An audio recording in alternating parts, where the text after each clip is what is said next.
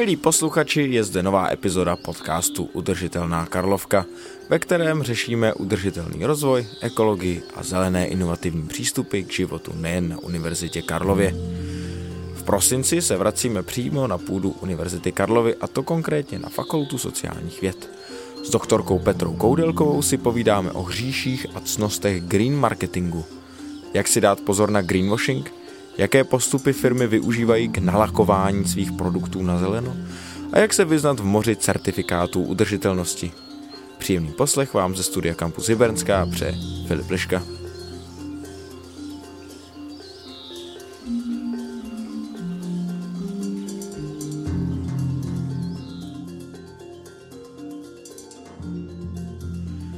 Doktorka Petra Koudelková, odbornice na green marketing a greenwashing z Fakulty sociálních věd Univerzity Karlovy. Dobrý den. Dobrý den. Já už jsem to předznamenal, budeme se tady bavit o green marketingu, budeme se tady bavit o greenwashingu, ale pojďme možná ze začátku trochu etymologicky k tomu greenwashing. Tak co je tohleto zelené mytí? Jak byste to vlastně představila? Zelené mytí. Dejme tomu, že je to takové jakoby vymývání uh, naší mysli tou zelenou barvičkou, aby jsme všichni měli pocit, že všechno je krásné, zelené, že té přírodě se daří a že je to vlastně všechno v pořádku. Eh, ten greenwashing eh, je tady s námi už jako hrozně dlouho. On vlastně začal vznikat v době, když se začínal rozvíjet green marketing, to znamená někdy v nějakých z 60. 70. letech, řekněme. A postupně se vždycky vloudil do těch, do těch jednotlivých kampaní a ty prvopočátky toho slova washing můžeme eh, ještě eh, vidět daleko předtím a vlastně pochází z takového toho eh, white washingu, který se věnoval hlavně k takovým sociálním otázkám, řekněme. Vy jste řekla to slovo všichni. Tak koho se týká ten greenwashing primárně? Jak už jsem řekla, týká se prostě všech, týká se firem, týká se nás jednotlivců, protože my vlastně na tom trhu vystupujeme jako spotřebitelé a ať chceme nebo nechceme, tak eh, ten greenwashing nás může ovlivnit eh, v tom našem nákupním rozhodování. Já jsem viděl vaši přednášku, kde jste mluvila o hříchách greenwashingu tak mohli bychom některé z nich vyjmenovat? Mm, určitě. To je, to je takové jako velmi oblíbené téma. Těch hříchů máme o, relativně už hodně v, to, v této době, ale o, vraťme se o několik desítek let, kdy agentura TerraChoice o, si vlastně všimla, že ty firmy o, se opravdu nějaký těch hříchů dopouští a snažila se je pojmenovat. No a ta agentura vlastně stanovila takových sedm základních hříchů greenwashingu, od kterých se vlastně odrážíme i nyní a jsou to hříchy jako skrytý kompromis neboli zatajený e, háček, pak je to vágní tvrzení, irrelevantní tvrzení, pak je to e, uctívání takových falešných e, autorit, falešných značek, certifikátů, pak je to menší zlo, chybějící důkaz a to poslední je nevinná lež. Nevinná samozřejmě v uvozovkách, protože tady v tom případě ta lež asi moc úplně nevinná nebude. No a později na to navázala například agentura Futera, ale i mnohé další. No a ta agentura Futera řekla, těch sedm příchů je super, ale podívejme se, ty firmy jsou stále vynalézavější a oni toho dělají víc a víc. A stanovila další, alespoň takové jakoby tři základní, které tady zmíním. A jeden z nich je pochybný obrázek, a pak je to zlomyslně odborný slovník a pak je to ještě taková jakoby srovnávací reklama. No a e, já si myslím, e, že možná tady ty tři aspoň trošičku bych chtělo přiblížit, protože těch sedm asi jako ti lidé hodně znají, nebo alespoň ti, kteří se o ten greenwashing zajímají. No a co teda to znamená ten pochybný obrázek?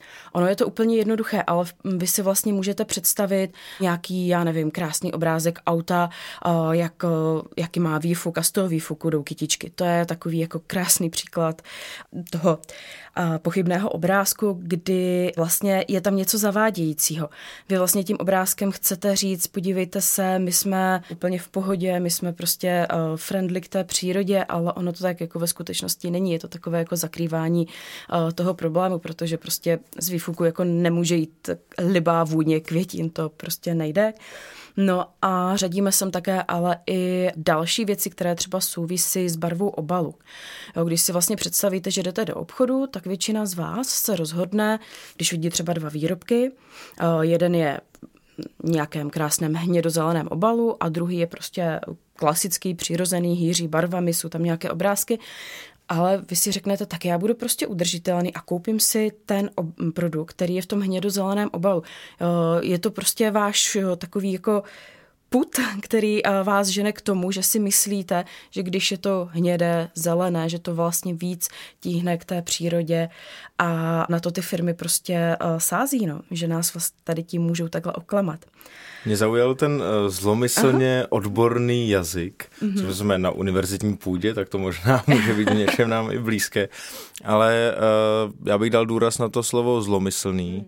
Do jaké míry tady ty hříchy jsou vlastně opravdu nějak zlomyslné, jsou s nějakým špatným úmyslem, řekněme. A do jaké míry jsou to prostě jenom chyby toho marketingu?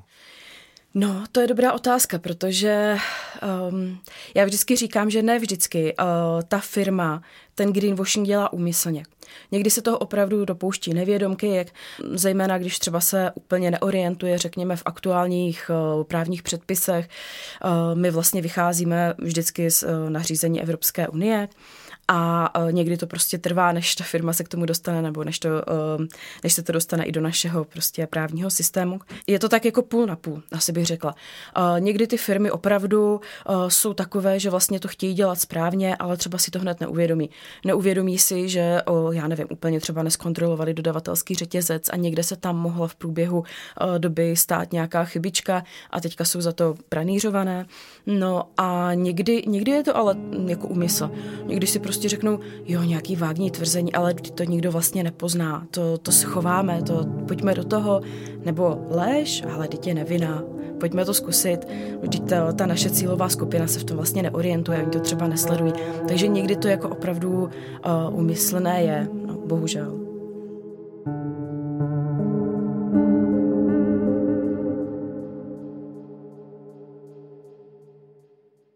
Pojďme se ještě zaměřit na ten greenwashing, ať už jsou to zlé úmysly nebo jsou to chyby, eh, jak ale se ochránit z pozice konzumenta? Na co si dát pozor?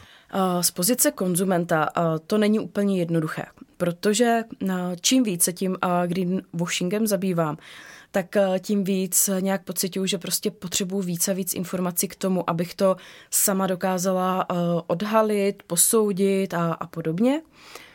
Ale uh, já, bych, já bych asi navrhla takovou, mm, řekněme, takovou věc našim posluchačům a to, aby si prostě vybrali uh, nějaké firmy, které jim přijdou sympatické, z každého segmentu třeba jeden, jednu, dvě firmičky a ty si jako dobře proskoumali, podívali se, jestli prostě znají svůj dodavatelský řetězec, jestli uh, znají to svoje složení, jestli tomu prostě rozumí, jestli jsou transparentní, to, uh, to znamená, že mají prostě na internetu dohledatelné informace, jestli třeba disponují nějakým zajímavým certifikátem uznávaným, jestli třeba patří, já nevím, mezi B Corps a podobně.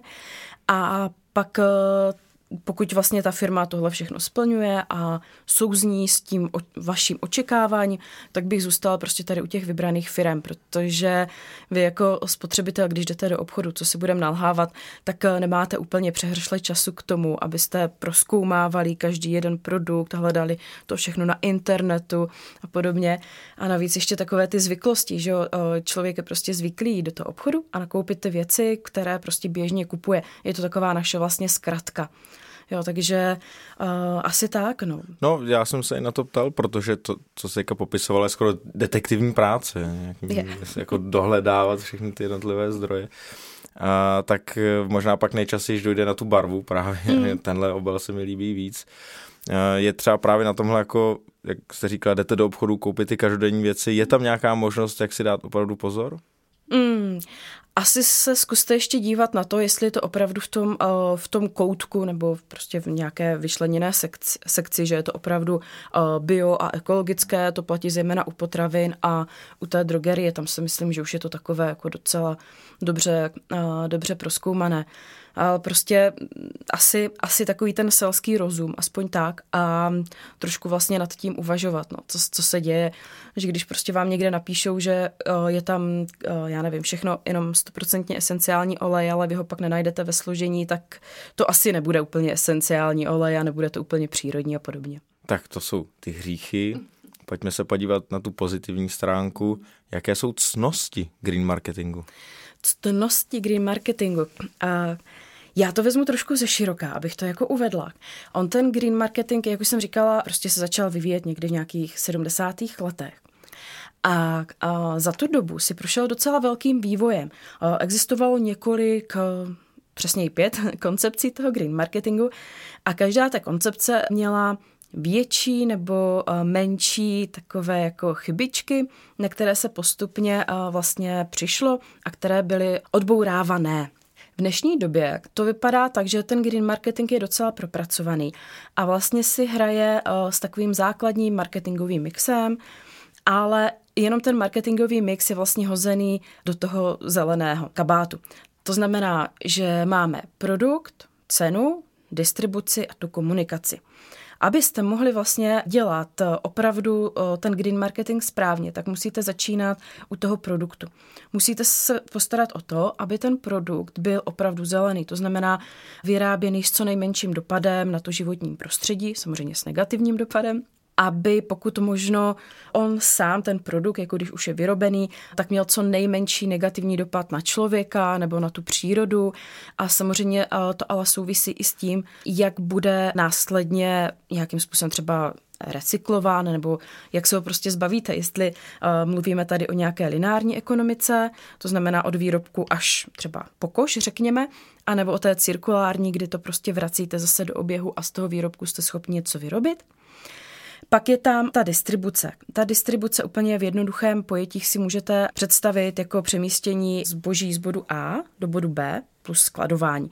Samozřejmě v tom marketingu je to komplexnější, ale tady pro ten zelený to bohatě stačí a jde o to, abyste jakoby snížili co nejvíce tu uhlíkovou stopu to znamená, aby to zboží zbytečně neputovalo z jedné strany země koule na druhou. To znamená co nejvíce těch lokálních výrobků, aby to bylo uh, nějakým způsobem i jako šetrné. Uh, ono tam vlastně nejde jenom o ten, o ten uhlík, o tu emisní stopu, který dělá třeba uh, ten náklad a podobně, ale jde tam um, třeba i o ten plast, protože vy když jedete, tak uh, se uvolňuje plast z těch pneumatik a to je jakoby jeden z velkých tady těch eh, znečišťovatelů, o kterým se vlastně až tolik eh, nemluví, nebo možná neví. No a pak eh, je tam ta cena. A já vždycky říkám, že ta cena by měla být taky udržitelná a tak, aby jednak se ta firma udržela na trhu, ale jednak, aby ten zákazník byl vůbec schopný to koupit. Takže když to jako přepálíte tu cenu jenom proto, že vlastně je to udržitelný produkt, bioekologický, tak ti lidé na to nebudou mít, nebudou si to moc koupit a prostě to nebude jako fungovat. Jo. Asi očekáváme všichni, že tam nějaká uh, prémiovější cena bude, ale vždycky by to mělo být uh, jakoby win-win na obě strany. Nemělo by být vlastně přepálené. No a pak už je ta komunikace. Pokud vlastně tohle všechno splňujete, tak pak můžete vlastně komunikovat ty svoje výhody, říkat vlastně uh, tomu světu, těm svým zákazníkům, co všechno jste dokázali a co vás třeba ještě čeká. Nikdy není úplně jako fajn říkat, tak a do roku 2030 uděláme tohle, tohle a, budem, a prostě jsme nejlepší, protože to máme v plánu. Vždycky je dobrý říct, za tu dobu, co jsme na trhu, jsme ušli nějaký kus cesty, pracujeme třeba na tomhle, tady jsou naše výsledky a do roku 2030 máme plán takový. Pak je to v pořádku, ale vlastně když jenom budete eh, říkat ty svoje plány, tak je to prostě vágní tvrzení. Není to ničem podložené, nemáte za sebou žádné výsledky a, a už vlastně tíhnete k tomu greenwashingu. Mně se líbí, jak se vám daří neustále to správně rozřazovat do těch kategorií, těch vágních tvrzení a dalších. Ale jak jste o tom mluvila, tak já si říkám, jaké možnosti vlastně ten marketér má, protože pokud vlastně není vyloženě, pokud se už za neudržitelné považuje to, že se někam něco převáží a z pneumatik se drolí ta guma, to by potom skoro nemohl být žádný produkt udržitelný. Ne? Jak vlastně to teda nějak vybalancovat? Já taky neříkám, aby ten marketer říkal, že má udržitelné produkty, ale oni to většinou vědí. Oni ví, jak vlastně tu kampaň udělat tak, aby toho člověka zaujala, aby mu vlastně řekla to důležité. Určitě, když máte nějaký ten produkt a říkáte, nebo jste přesvědčeni o tom, že ekologický, že bio a tím pádem třeba i udržitelný, tak jako z nějakého důvodu, například já nevím, na to spotřebujete méně vody, na tu výrobu, nebo tam nejsou další chemikálie, máte nastavený fair trade obchod, prostě zajímáte se o ty svoje zaměstnance a podobně. Takže vždycky vlastně můžete vytáhnout to, co je opravdu pravda, na čím si vlastně dáváte záležet a to komunikovat tomu světu. Ono je to vlastně i chtěno, protože máme několik sektorů a není úplně jako vhodné, aby, nevím, třeba automobilka eh, se chlubila úplně tím, že jako sází stromy. Teď eh, je to super, je to chválihodné, může si to určitě dát do nějakého nefinančního reportingu, protože ty stromy prostě potřebujeme, já to jako nechci vůbec hatit, je to důležitá věc. Ale postavit nějakou velkou komunikační kampaň jenom na stromech, tak v dnešní době už úplně nedává smysl, protože vlastně ta automobilka nespotřebovává uh, stromy, nepotřebuje dřevo, nepotřebuje papír, potřebuje úplně jiný vlastně materiál, takže tam není jakoby ta uh, provázanost a proto není vhodné jakoby to dát jako hlavní komunikační kampaň a říkat, jo, tak my tady vysadíme třeba, já nevím, 200 stromů. Není to prostě fajn. A hlavně do budoucna uh, i ta Evropská unie už si toho všimla a do budoucna vlastně chystá nějaké nařízení, které by uh, říkalo, když chcete snižovat eh, nějaké emise, když chcete být prostě mm, uhlíkově neutrální, udržitelní a podobně, vždycky si prostě uh, sáhněte do svých řád, udělejte si pořádek jako před svým Prahem, abych tak řekla, a zabývejte se tím, co je pro vás vlastně klíčové, to, co je jako prolinkované s předmětem podnikání. Až pak vlastně se můžete zabývat něčím jiným, pak si můžete vlastně kupovat eh, nějaké v uvozovkách ty odpustky, tím, že nevím, zaplatíte nějaké společnosti za vysazení 200 stromů někde v amazonském deštném pralese. To by spadalo do jakého to, té kategorie? uh, myslíte to vysazování? To, to vysazování stromů. Um, tady bych to spíš viděla na to menší zlo. Vy jste to zmínil jenom krátce, ale to ta role těch certifikátů, celá řada z nich je, můžete je vidět na těch obalech právě. Co ty certifikáty nám říkají? Takhle, s těma certifikátama je to trošičku složitější. A jenom kdybyste se chtěli podívat na certifikáty v oblasti potravinářství a drogerie, včetně kosmetiky, tak jich najdete asi více než 500, což je prostě hrozně moc a kosmrtelník prostě nemá šanci se v tom Další zorientovat. detektivní práce. Ano, přesně tak. A každý ten certifikát nám říká úplně něco jiného. Já jako vždycky říkám, abyste se podívali na takové ty, uh, ty hlavní, které třeba uh, jsou vydávané tou Evropskou unii, uh, nebo které vlastně se zobrazují úplně nejčastěji na těch výrobcích. Je to klasicky jako certifikát, já nevím, u textily je to třeba GOTS například. Bez plastu, takže plastic free, je tam, je tam třeba i nějaký jako strom u toho nebo želujíčka, tady těch variant je jako velké množství. A pak Pardon, má... takže ještě o to víc variant jedno, jednotlivých samotných certifikátů. Přesně tak. A pak tady máme ještě klasické jako eko certifikáty, udržitelný produkt a podobně. A to jsou takové třeba ty lístečky s těmi hvězdičkami a, a podobně. A je jich jako několik, které jsou takové nejví, nejčastější, jsou nejvíce vidět a fakt je najdete téměř na každém produktu. Tak na ty bych se prostě zaměřila, na ty bych se dívala. Protože jeden z takových nešvarů a taky patří do toho, do těch základních sedmi hříchů, je to uctívání těch falešných značek nebo autorit. A on to vlastně znamená to, že ta firma udělá nějaký obrázek, ten obrázek je stejně jakoby, nebo hodně podobně graficky udělaný jako jakýkoliv jiný certifikát, i třeba na tu velikost, umístí ho k těm certifikátům a teďka eh, tam něco napíše, například, že ten papír není bělený nebo něco. A ten člověk, když si to koupí, tak si řekne, jo, jo, to je super. Je, ono je to super, že ten papír není bělený, já to nespochybnu, ale není to certifikát. Ten certifikát neexistuje, to si prostě vytvořila nějak jako firma, jenom tím, že si to tam prostě dala, tak eh, když to ti zákazníci neví, že ten certifikát neexistuje, tak prostě jsou nadšení, myslí si, že tam ten certifikát je, o to častěji si to kupují a podobně, takže jim zase rostou ty zisky. Takže na tohle bych byla opatrná. Prostě ano, i v našem českém prostředí se prostě uh, objevují nějaké obrázky, které nejsou certifikáty, ale mohou být za ty certifikáty zaměněny.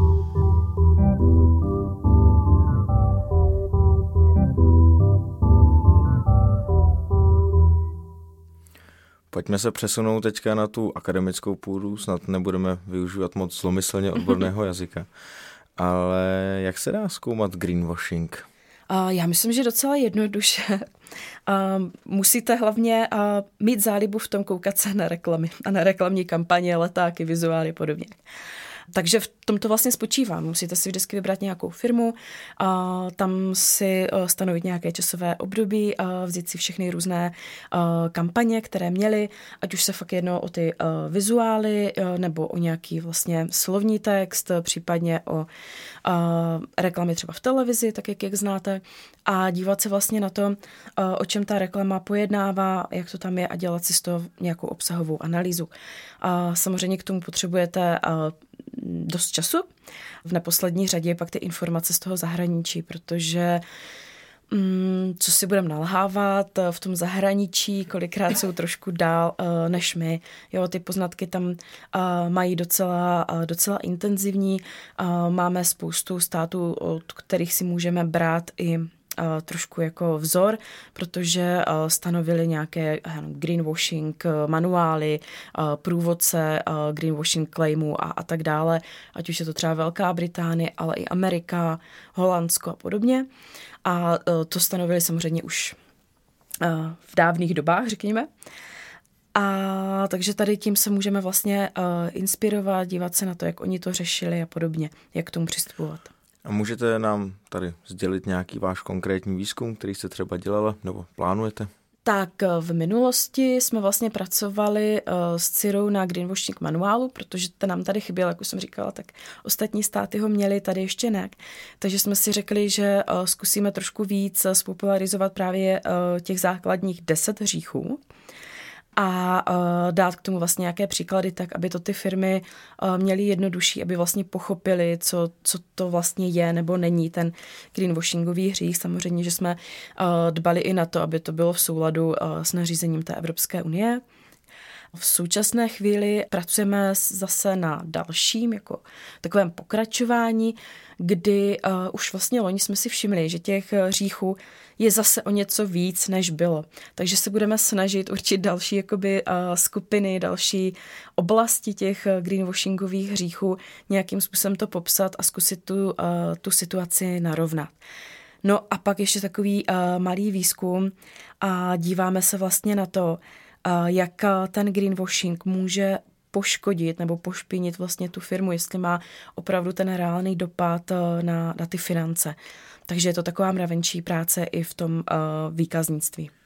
A jak se téma udržitelnosti formuluje u vás na fakultě sociálních věd? Jaké třeba aktivity tam vznikají?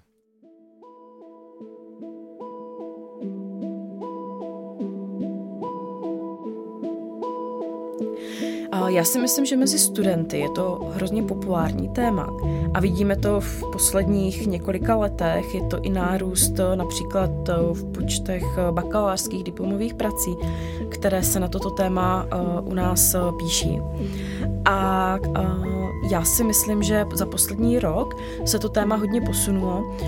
V říjnu jsme měli kulatý stůl na téma udržitelnost, SDG, cíle a podobně. A byl to taková první vlaštovka k tomu, aby se propojila celá fakulta.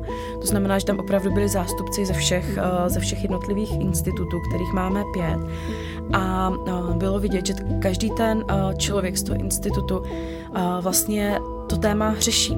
Je, řeší to docela intenzivně, zajímá se o to a každý ten institut to ještě vidí trošku z jiného úhlu pohledu, což je úplně super. Jinak na to bude nahlížet prostě politolog, jinak my na Institutu komunikačních studií, jinak třeba uh, ekonomové a tak dále.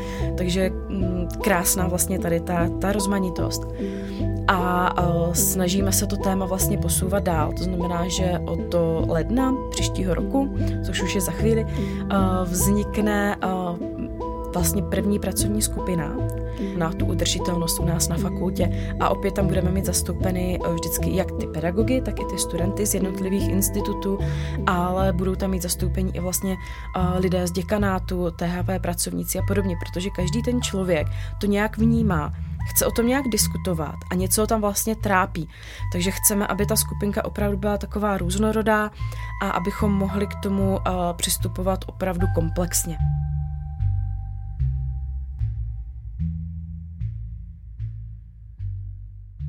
No a jaká témata vnímáte, že třeba nejvíc trápí právě studenty? Tam si myslím, že eh, nejvíc jako se zajímají o to prostředí, ve kterém eh, studují, ve kterém tráví nejvíce času. Takže i to bude na pořadu dne té pracovní skupiny eh, zkusit trochu jakoby zlepšit stav nebo zazelen, aby se zazelenala ta naše budova, ten holár, ale samozřejmě i další budovy, které vlastně patří na fakultu sociálních věd. Takže budeme, uh, budeme to řešit jakoby od spodu. Uh, budeme se ptát těch studentů, jaké mají třeba podněty, co je trápí. Často to jsou jako drobnosti uh, typu, že chtějí, já nevím, víc košů na třídění odpad, ale chtějí i víc jako zeleně. To taky pocitují jako nedostatek.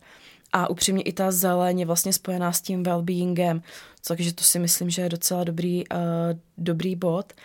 A pak to jsou jakoby další věci, které tam můžete vidět, jakože třeba kompostér a tak dále, co by si vlastně přáli a co by chtěli nějakým způsobem, aby, uh, aby na těch eh, budovách nebo na těch jednotlivých institutech bylo zavedeno. Takže snad se to povede. A velmi se mi líbí vlastně nápady některých našich studentek, které přijíždějí z Erasmu a vlastně si sebou přináší takovou tu zkušenost z těch zahraničních univerzit.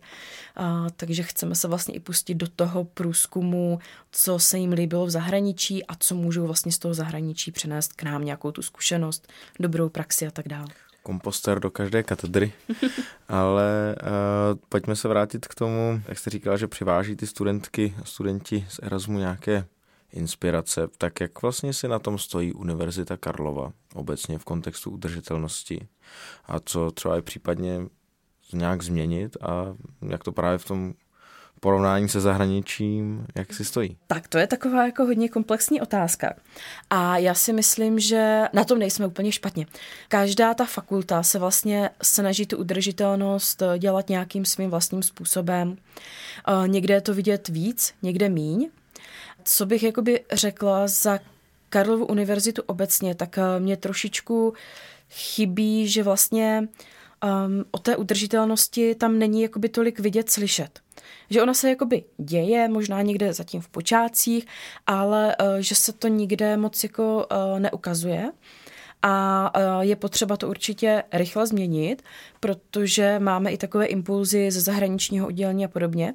Vlastně ti studenti, co k nám přijíždí na Erasmus, tak oni už často jako chtějí ty informace o tom, jak ta univerzita, posléze fakulta je udržitelná, co v tom ohledu vlastně dělá a je to prostě jako velká priorita pro ně. Takže pojďme to otevřít tady to téma jako intenzivněji a, a aby se to pohlo tím správným směrem, aby o tom bylo co nejvíce slyšet. Tak snad i první vlaštovkou je tenhle náš podcast a tenhle náš rozhovor. Mně už zbývá jenom poslední závěrečná otázka, kterou zde klademe všem našim hostům a to je velice praktická. Co může dělat každý z nás pro šetrnější a udržitelnější život? Nějaké typy, vaše osobní inspirace pro ten každodenní život a jak vlastně zlepšit svět kolem sebe? Já jsem na tím vlastně uvažovala a měla jsem připravenou úplně jakou sofistikovanou odpověď. Ale víte co, Teď vlastně se nacházíme v období Vánoc a kolem sebe vidíme uh, ten velký nákupní schon, ten velký konzumerismus, zaplněné vlastně balíkovny, zásilkovny a všechno. Tak uh, já bych asi jenom řekla tolik, že pojďme uvažovat o tom, jestli to, co nakupujeme, opravdu potřebujeme. Jestli toho není zbytečně moc. Vždyť vlastně i nejenom, že tak jako škodíme tomu prostředí, tím, že toho máme jako spoustu a pak toho spoustu vyhodíme, ale vlastně škodíme i sami sobě, protože pak už se nemáme úplně tolik na co těšit, nemáme z těch věcí tak dlouho radost, takže takové moje poselství do toho dalšího roku, zkusme nakupovat prostě méně a pojďme se pak víc těšit na ty Vánoce, co budou v roce 2023. Tahle odpověď je rozhodně lepší než nějaká sofistikovaná, snad možná až zlomyslně sofistikovaná. Paní doktorko, moc krát děkuji za rozhovor. Já děkuji za pozvání.